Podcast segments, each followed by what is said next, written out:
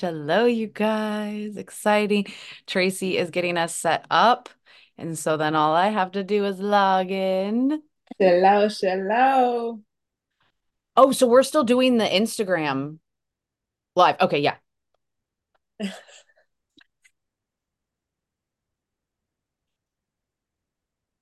the Instagram. Is this gonna work? Okay, yeah. or can you hear it?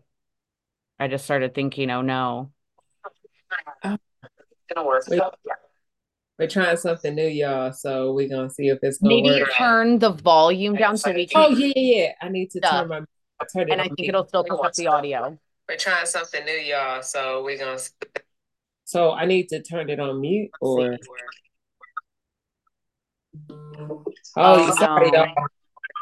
It's getting the reverb from that. Okay. Hold on. Hold on. Let's see. Let's see. Does it work now? I think so. I think so. Is anyone, Is anyone hearing anything funky? I think as long as we you turned your volume down on the the Zoom thing. Okay, I think this is good. Let us know. Oh, whoa, whoa! what the? I haven't seen that effect. Hey, I haven't seen that either. Okay, okay y'all, we trying something. We're trying something new here, so I wanted to make sure y'all can hear us. Can y'all hear us? Let us know, please. No. Can you hear us? I think they can because I can only hear you here. I turned you down the other place. I just want to make sure there's not like an echo or something funky. Okay, yes, we got a yes. awesome, awesome, awesome. So, how is everyone doing today? So good. Awesome. They can hear us. Okay, guys. So I'm so excited about today's topic. If you saw my video yesterday, this is where it's coming from. And the reality is, I didn't give yesterday a title, but our title is Our Stroke Community is not just stroke survivors, but it is our caretakers and our loved ones as well. And when you think about that, you should really get a light bulb over your head and says, yes, our stroke community as the person actually survived, our loved ones are survivors as well because they have a child, they have a loved one, they have a spouse, they have a significant other that survived. So, as we are working on us as survivors healing, the caregivers are trying to heal at the same time. But we forget about them and literally took a four hour conversation with a stroke survivor and caretakers trying to figure out what does life look like now in spite of hey my loved one is alive. I don't know how to comprehend with my loved one. I don't know what they're feeling. I don't know how to react to their good days how to react to their bad days how to react to these spastic emotions. The roller coaster of the unknown really has them in an unknown situation as trying to figure out how do we cope with life now? So, with that being said, I want us to really sit with that and think about that because even having this conversation with this young lady, I never thought about it myself.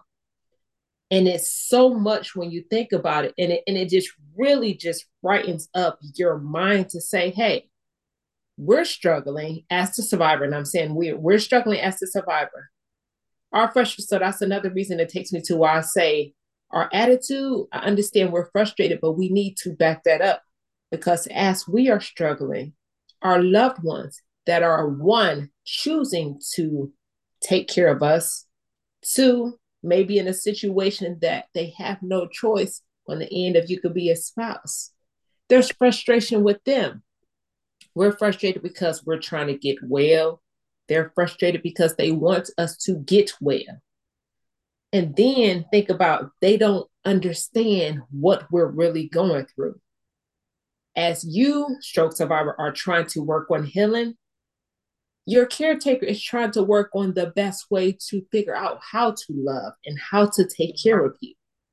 So that's where it comes in. Hey, we need these conversations to say, hey, we all need support. How should this be done? And when I say, how should this be done? I'm going to first speak on the end of the stroke survivor. and then we'll touch base on our caretakers. So on the stroke survivor, y'all, I talk about our attitudes all the time. I talk about these attitudes because it means so much. Yes, you are. Yes, we are frustrated. For one, because hey, now we were an adult and now we have this childlike mentality that we have to adapt to. We have this childlike mentality, but we also have this unknown. What does that mean? How are we supposed to react with that? How are we supposed to figure out life when we cannot do anything? So, in one part, our brain is telling us we are a baby. The other part, when we look in the mirror, we're like, I was just an adult yesterday. Or prior to your stroke, you were an adult. You were likely independent, doing all the things you wanted to do, and had possibly no cares in the world because you could figure it all out. And now we're in a situation that, hey, we can't figure anything out on our own. We have to now rely on someone else to help us figure it out. But when I say to help us figure out, we already can't figure out what's going on in our mind because we've had a brain disconnect. And with that brain disconnect, it now had has us, it's better ways to use, better terms to use, but I'm going to say in a delusional state of mind because our brain is trying to heal. Our brain has already disowned one half of our body. So as we're trying to heal mentally, physically, we got a whole nother issue that we're dealing with because we're like, I'm working on the healing over here, but then when I look in the mirror, who's going to help me heal my mind to what I see physically? What I see physically of this person in this body that I don't recognize. So that may send you into a situation that you're like, okay, I don't know how to control these emotions. And that may be the first one that says, hey, now I have an attitude with the world. I have an attitude because of my situation. I have an attitude because I don't know because I don't know means I don't know what tomorrow is going to bring. I don't know how my loved ones really feel, how they're going to react. Because when we could actually go back and say, nobody signed up for this, you didn't sign up for this, your caretaker didn't sign up to this. So that's on one end. So I'm going to step aside from there now and say, for my caregivers, you're looking at us with the unknown. Hey, are they happy? I want them to be happy they're not communicating. I don't know how to communicate to them. Do they really understand me as I'm trying to communicate to them? They have this blank stare, they have no emotion, or they have an extreme outburst of emotions. So it's all of these things that are going on through the caretaker's head, trying to get to one thing and say, hey, how can I help you? And it's a problem if there is no communication with us as a stroke survivor and I mean your loved one. So that right there is going to be our number one barrier because there may not be based off your speech level, you're dealing with aphasia, you're dealing with whatever you're dealing with at that time. You may not know how to communicate. And then it takes you to the point as your caretakers now says, Hey, I have a blank stare as I'm communicating to them. Am I hurting them? Am I not doing enough? Or are they just not comprehending? So I'm going, and I, and it sounds like I'm repeating this, and I am purposely because I really want us to think about that. Like, who is there to help the caretaker figure out how to care for the stroke survivor with all of these unknown factors that are happening in life? And this is real life situations, like real life, everyday situations. We can get better, but how can we get better if we can't really do it physically on our own? We have to depend on this person that has no knowledge to how to truly care for us. So, with that being said, Tawnie, you know how I always throw things out. I think over the next, I'm going to say two to three weeks, I want us to focus on these conversations of how to truly care for us as caretakers, loved ones, and then we're also working on the stroke survivors, how we respond to our loved ones, how we respond to our caretakers. Let's figure out better ways to communicate. And then I really feel as we're doing this, we'll get more stroke survivors, we'll get more caretakers to chime in to say, hey, I understand how you feel. And th- these are the frustrations that I have.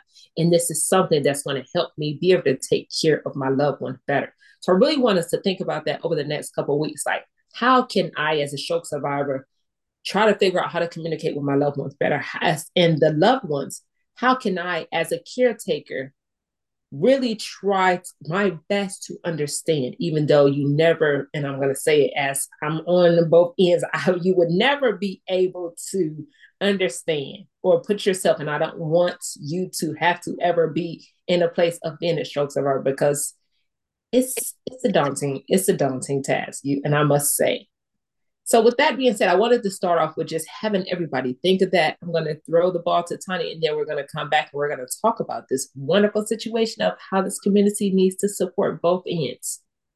Well, of course, it is heightened because we are stroke survivors. Okay. So, first of all, I try to remind people, or like my family, I go, when you're your sickest and you're in pain, how patient and understanding are you? So, taking a moment and realizing that, and also on the opposite end, we forget that our loved ones, most of us don't remember, you know, the beginning part. So you they are traumatized too. They had to watch their loved ones. Some of our mm-hmm. families had to make split decision and life life life or death decisions and we weren't privy to that. So I think it always goes back to the just having more patience with each other and with yourself and realizing the communication is going to be different. Okay. I think all of us let me know if you have had this happen. Um, we both talk very fast. I talk extremely fast. The more excited I get, I'm working on it. Um, my grandma made the joke, I thought the stroke was going to slow you down, and then I could at least understand you. okay. But early, my aphasia was a lot worse. And I know my caretakers, my mom, they wanted to help. And so they see you struggling to find a word. So they want to interject and they want to say it to help you. And I did, I'll be honest. I was like, finally, I spit out, You're cutting me off. Like, I, I can't think when you yell for me. And I now know, and we've worked on it. I go, I couldn't get things out. And when you're trying to give me suggestions, it disrupts my thought process so much. And then I get so frustrated, I don't even want to try to talk. But in the beginning, I couldn't say all that. And I look back, if my mom could have gone to some lives or community supports and heard other survivors say, I struggled getting my words out too. And I know people thought they were helping, but sometimes I wish you would just give me a little bit more time to get it out. And then if I can't, then you can make suggestions. But like at first, let me try. And she saw it as I'm helping you because I don't want you to have to try. And so I think it comes to this part where you have to start, and it changes depending. There were certain things I wanted help with, and certain things I didn't. And I will tell you, nine times out of 10, it was a lot of times me learning, and I'm still learning it to not only ask for help, but accept the help. And it took me explaining the fact that I go, when you get robbed of so much of your independence and you're fighting for every little piece back, it almost becomes a reflex to say, No, I got it. Let me do it. And I've learned to take a moment. And sometimes I say, I got it. And then I go, Actually, okay, I don't. And I'm sorry, I do need help. And so I consider that progress. And I think looking at it, that it's not going to be perfect, even if we all said, because we're all different people, we all don't like to be talked to the same way and maybe not by the same person and not in the same situation. So, again, going back to just the more patience to give yourself and the other person has been the most growth we've had. I agree. I say that's excellent. And you know what? See, that's why we're such a great duo because we're going to focus today's topic on patience patience of a stroke survivor, patience of our caretakers. And that goes hand in hand with the conversation I was having with a family yesterday. And I could see so much frustration. I mean, see, feel, and hear so much frustration, as in when is it? When is it? When is the response? When is she going to move? When is this? When is that? When is that? And we had to sit back and say, hey, I understand the frustration. For one, I think I, I, I was thankful that someone told her to contact me to talk her through this because what turned out at the end, hey, if I have a little more patience, we can see. And I'm gonna just give you a part of that. And I say patience is a great topic because our four hour conversations yesterday came from patience and the patient uh, within the first 45 minutes of me speaking with this young lady with her loved one not having any response at all which i knew she could hear everything.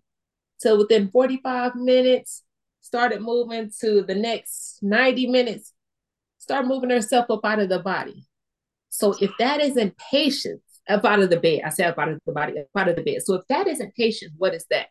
To the point that the young lady was like just hollering of joy, like, Mom, you understand. You understand everything. Like, wait, she's getting up. She's so literally, I'm gonna give you a part. I'm having this conversation with you, and I'm talking to uh, the mom. The phone is facing the mom, and we're FaceTiming. I'm facing her. She's looking at me with the blank stare. But and the daughter's like, she has no uh she just has a blank stare. I said, no, she's listening to everything because I could see her mouth mouth motioning. I could see her eyes going up and down. So she I told I was telling the daughter, she's communicating with me. and because I am a stroke survivor, I understand this is communication. This non-communication, this non-verbal, that's communication, baby. She's giving you them eyes. She's so, and I even had to tell her to pay attention to things because when her daughter was saying something she didn't like, she was wrong. I said, she's communicating. Look at her eyes. So she just gave you her answer with the roll of her eyes. So it's situations like that to have a little patience to pay attention to those things but the best part of that patience was as I continued to talk and encourage her, they gave her the strength and the courage to say, I can get up. I can move. I can do this. There's ways to do it. There's ways that we have to work around with figuring out to do it because, again, the natural mind says, hey, medical term says I'm paralyzed on one side. So paralyzation means you cannot move. You, you're absent of the body. You have nothing going on. So, but then we had this to remind you, you have one side that works perfectly fine. So we have this one side over here that can move. So because this side doesn't, wait, maybe I'm not, maybe I'm not completely immobile. We're going to utilize this side a little different, a way that I never thought my body should use because naturally our mind says both sides supposed to work hand in hand. So if one side doesn't work, that means I can't do anything. But when you take a little time, have a little patience, give them other ways and show them other knowledge and, and just give them other examples of, hey, we can make this work like this. That's patience. So giving her that hope as well gave her the zeal to pick herself up and say, I can do this. I have a fighting chance. And yes, they told me over here, and because you got you got to understand, she has she's playing with the knowledge over here that the doctor told her the doctors are the medical advice. They they they went to school for this. They're the they're the ones. They're they're the they're the, the go to for all. You, you think you go to that doctor and they're gonna I gotta listen to them because this is what they said. But wait, we got somebody else to say, hey, listen, but God, but God, but God, because yes, medical terminology and the doctors told us this. Thank you, doctors. Thank you for your medical terminology and your book, Smart Knowledge. But we have living examples here. We have children of God here that says, as long as I give you a breath of life, we can still make change. And so, with that, with just a little patience and understanding of how the body moves and how the body operates, it may not move as perfect, it may not move as it may not move sequentially as we like, but guess what? We're gonna use that non-affected side. We're gonna move one, and then with that non-affected side get settled in, we're gonna pick up that other side and we're gonna move it. So we might do a situation that we end up moving like a robot, but guess what? It works. And guess what? It only works with patience. So with that being said, honey, when the the actual survivor had to understand, it takes a little patience for herself because survivor's frustration comes in because says, I want to get up. I want to just get up and move. Why can't I get up and move? One side of your body is paralyzed. So she's frustrated and says, Well, let me just lay here. I don't want to do anything now because they said I can't move. And then you're thinking about the time frame. It's been four months, six months, a year. So I haven't moved in a year because And so now I feel that I can't do anything because the doctor said I can if I don't get in the year. So then when you again, patience, reaching out, getting support and getting understanding from someone else again that was in the in her shoes to say, hey, so we don't have to listen to this or or or to just give them a piece of hope to say, hey, we can get up and move a little more. We can get up and move it, it, an unconventional way to get up and move. Hey, now that gives us a different type of hope. So it's going to give us that peace of mind and say, hey, it was just me having a little patience, a little patience of reaching out to the right people, patience of figuring out there's a community that helps us with this, a patience of, hey, let's understand we got to do this together because it's not going to all work hand in hand and we got to something sometimes it won't work at all. So we just got to put it down and try again a different way. So again that goes back to that patience. And it's a learning process. So that's again why we have to support this community in a whole of stroke survivors and a caretaker because again patience y'all can get us so far. And with a little patience here today and tomorrow we look down the road and there's progression that we never even thought we would have so, yes, it's a beautiful thing at the end of the day, y'all. So, patience, patience, patience with the frustrations from ourselves as stroke survivors, patience with the frustration from our caretakers of not knowing. And as Tawnie said, they're taking a minute for them to understand and be able to get words out of their mouth have a little patience. They're they're they're picking up things. They're picking up. They can understand body language. If you pay attention to their body language, you can understand that they're giving you cues. They they can even tell you that they're uncomfortable. They can tell you when it's happy times. All of these things. Have a little patience and say, hey, I, I and I understand it's already hard work, y'all. So now we asking you, we asking you to do a little more work, have a little more patience with us while we trying to figure this out. Just and I'm just gonna ask y'all to have a little more patience with us, y'all and with ourselves like i love lynn said or if you do say the word. And it brought up and i said in the point that i in the beginning i wanted to get that back. I wanted to work that. And now i've gotten to a point where i realize if i don't figure out the word in a couple seconds it's not there. So i just go ah whatever. And i let people guess or i just say oh it doesn't matter and that is so much progress because I used to, like I said, I would either snap or I would cry or I would say nothing. And so to see the progression of having patience with myself, which it's not easy. And so we are not saying, you know, it's practice. And that's what I've just, I feel every year. And so I love that you talked about it takes I always say it might not look the way you wanted and it might not take the time you wanted it to, but where there's a will, there is a way. I've seen some amazing things two, three, four, ten years out. So if it's important to you, putting the time and the effort into that and the support it does if you you know wanting to swim in a mermaid tail not all my family was super supportive of it but it was something that I worked on and found joy in. And it was a fun way for me to do something physical that wasn't like anything I could ever do. So I can't compare it to how it was before. Um, so like working out, I'm excited to do asked Tracey. Definitely, she is very inspiring. And I can tell you, I've lifted more of the weights being around you because I'm like, okay, she's got Bluey over there. She's doing it. I have no excuses. That is excellent. I'm excited, y'all. We can listen. That's going to be another part we're going to start doing. Tawnie is going on a working out journey.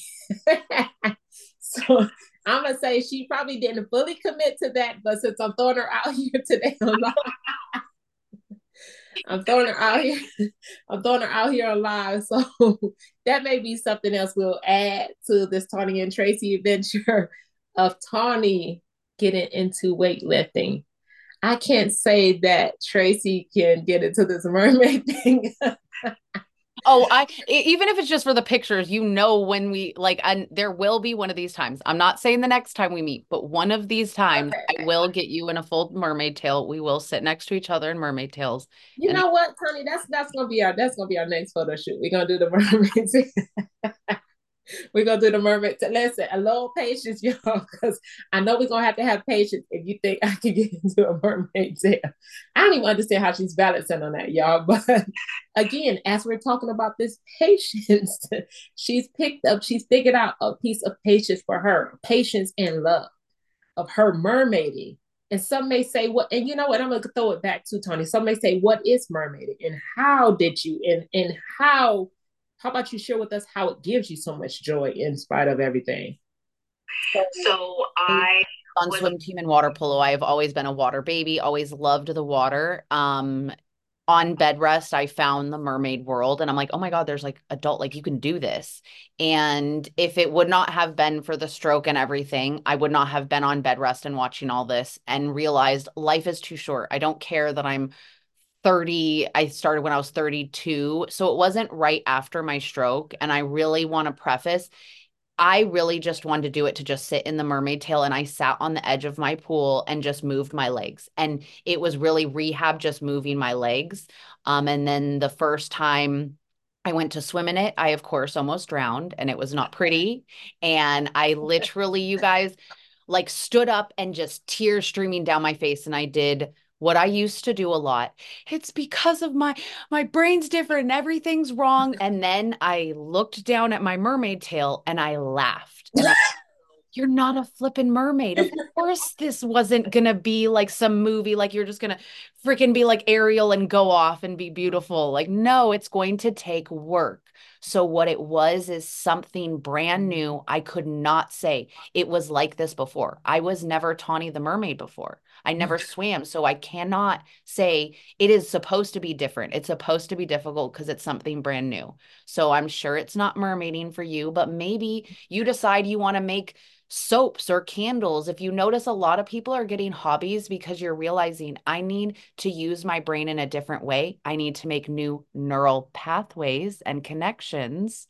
And doing those things in a different way helps me with so many things my depression, my anxiety, my coordination, my balance. It's just my therapy in a fun, magical way.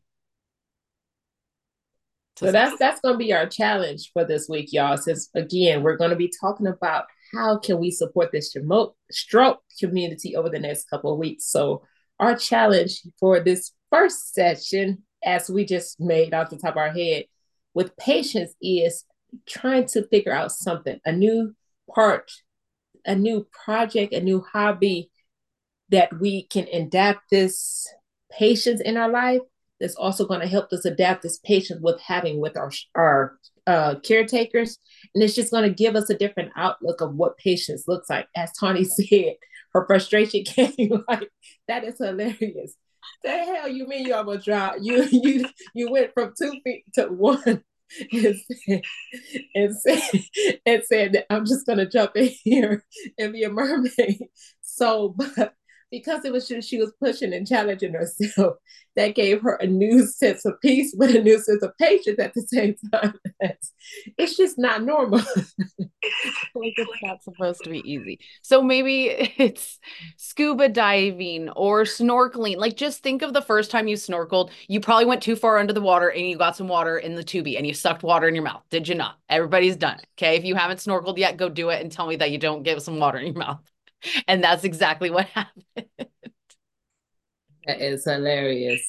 So, so yeah, I'm not um, gonna say mine's not gonna necessarily be mermaid, I, but definitely we're going to when Tawnie and I link again, which will be very soon. We're going to do a well, fingers crossed. We're going to do a mermaid photo shoot. Not fingers crossed. I know I can do it with you. I know. so okay y'all that's what it's going to be but definitely i wanted to encourage y'all stroke survivor stroke community loved ones and caretakers. Pass this video alone if you know anyone that is a caretaker for a stroke survivor that's dealing with the struggles and the frustration of how to truly communicate how to effectively learn how to help us love life again. So please share this with them and we want to keep y'all encouraged. But this week we want y'all to work on patience patience with yourself, understanding that it takes a little time. And for our caretakers, have patience because they do understand you. It's just a different type of communication and just give yourself give yourself patience understanding that this is new for you, just as this is a new task that they're learning how to live with. This is new for you. And we love y'all. And we will see y'all next week. Love you guys. Thank you. Bye. Love y'all. And we will see y'all next week.